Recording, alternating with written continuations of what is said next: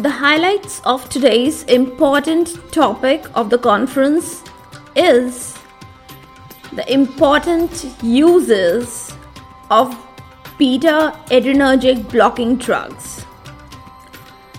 Well, the most important ones they are related to the system of the heart, the eye, and many more. Welcome all to Is Pharmacology Difficult podcast. I'm your host, Dr. Radhika Vijay, MBBS MD Pharmacology, and this is the audio hub to get the best simplified basic tips, strategies, methods, and lots of ideas to learn better, understand better, and make your concepts crystal clear. If you really find, and if there's a question hovering in your minds, is pharmacology difficult? Lend me your ears for a while and let in the magic of knowledge. So, to begin with, the most celebrated and essential use of beta blocker drugs in the present era is in the therapy and the treatment of hypertension, congestive heart failure, infarction states, and acute coronary syndromes. Yes, they all are heart related pathologies. Beta blockers also find significant use in the therapy of supraventricular and ventricular arrhythmias. They are very useful in hypertrophic obstructive cardiomyopathy. What do you think? The main key point used is in the relief of the pressure gradient along the outflow tract in the heart. The cardiomyopathy in this pathology of pheochromocytoma is also suppressed with the use of beta adrenergic antagonists. Yes, that is a result of excessive catecholamines. Beta blocker agents they also significantly cause decline in the production of worsening cardiac contractile force. And by doing that, they show significant use in the pathology of dissecting aortic aneurysm. In the situations of dissecting aortic aneurysm, most of the times the main drug therapy is the use of sodium nitroprusside and beta blockers they are a kind of an add-on drugs. They also curb the reflex tachycardia, which can be caused if nitroprusside is used all by itself, that is, all alone, as a monotherapy. So, reflex tachycardia can be a serious side effect with nitroprusside therapy, and that could pose real problems to the suffering subject of dissecting aortic aneurysm. What else and where else can beta blockers help out? Aortic dilatation associated problems. They are also curbed down significantly in the pathology of Marfan syndrome. And when these patients they are put on a chronic beta blocker therapy then they are highly benefited because their aortic dilatation problem is actually resolved. Now these were the important cardiac pathologies that were benefited with the use of beta blockers, let's talk about the situations or the conditions of the eye, that is, ophthalmic states. In that, I have very importantly talk about the chronic open angle glaucoma. Yes, that is an important indication of the beta blocker therapy. The subjects they are benefited by the significant decline in the aqueous humor production. Now, next, we're going to talk about the miscellaneous uses, that is, versatile uses of beta blockers. Whenever you open a book, you find a long list of the indications of the beta blockers. So, amongst the versatile uses, the first one I want to talk about is the hyperthyroidism. In hyperthyroid subjects, there is a raised sympathetic tone that leads to cardiovascular complications.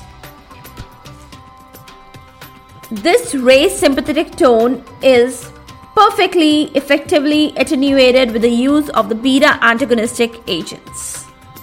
Second important use of especially propranolol, that is a non selective beta blocker agent, it has an independent effect in hyperthyroid patients by blocking the peripheral conversion of thyroxine to triiodothyronine. And that is how it curbs down the negative manifestations seen in hyperthyroid subjects. Next important use is of the propranolol, metoprolol, and timolol. These are very effectively used in the prophylaxis of migraine. Mind it, not in the therapy of migraine, only in the prophylactic states. Next important use is of propranolol in the treatment of performance anxiety. The unwanted side effects like tremors, tachycardia, they are all curbed down and finally attenuated by the use of propranolol. Next important use of beta blockers lies in the subjects which are undergoing alcohol withdrawal and also facing problems of akathisia, Raynaud syndrome, that is variceal bleeding, they all are benefited with the use of the beta blocker therapy. Drugs like propranolol, nadolol, they're very useful in curbing down the variceal bleeding. Now, here you need to understand the cause of the variceal bleeding. It's generally a result of the portal hypertension that leads to the cirrhosis of liver. Now, that was the general therapeutic profile of the beta blockers. At present moment, it would be very highly sensible and desirable to talk about the individual drugs, and that too, we should begin the talk with a prototype non selective agent like propranolol.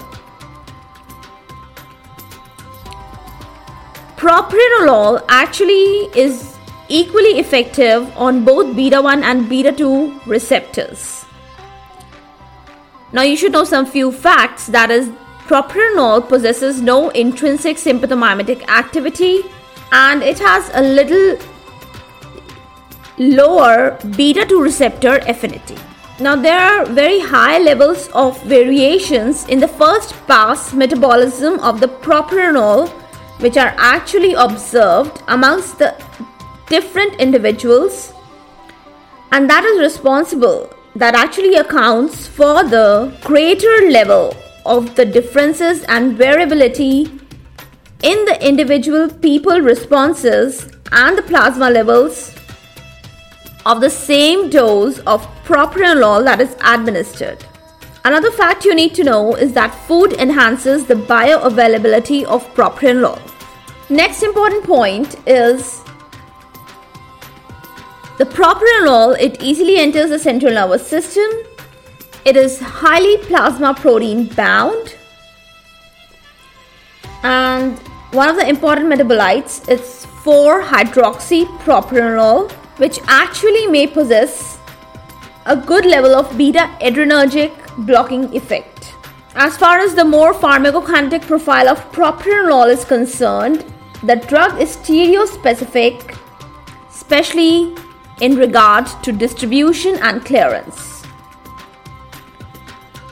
You need to understand here that clearance is basically a product of the interplay of the hepatic parameters like blood flow, hepatic blood flow, hepatic pathologies, and the use of other different drugs concomitantly along with propranolol.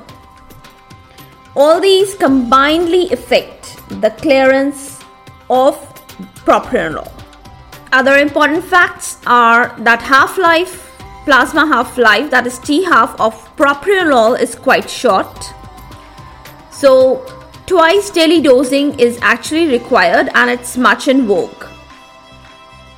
There are sustained release formulations which are very commonly used, and Another important point is that intravenous administration is very importantly life saving route of drug administration in the states of acute arrhythmias.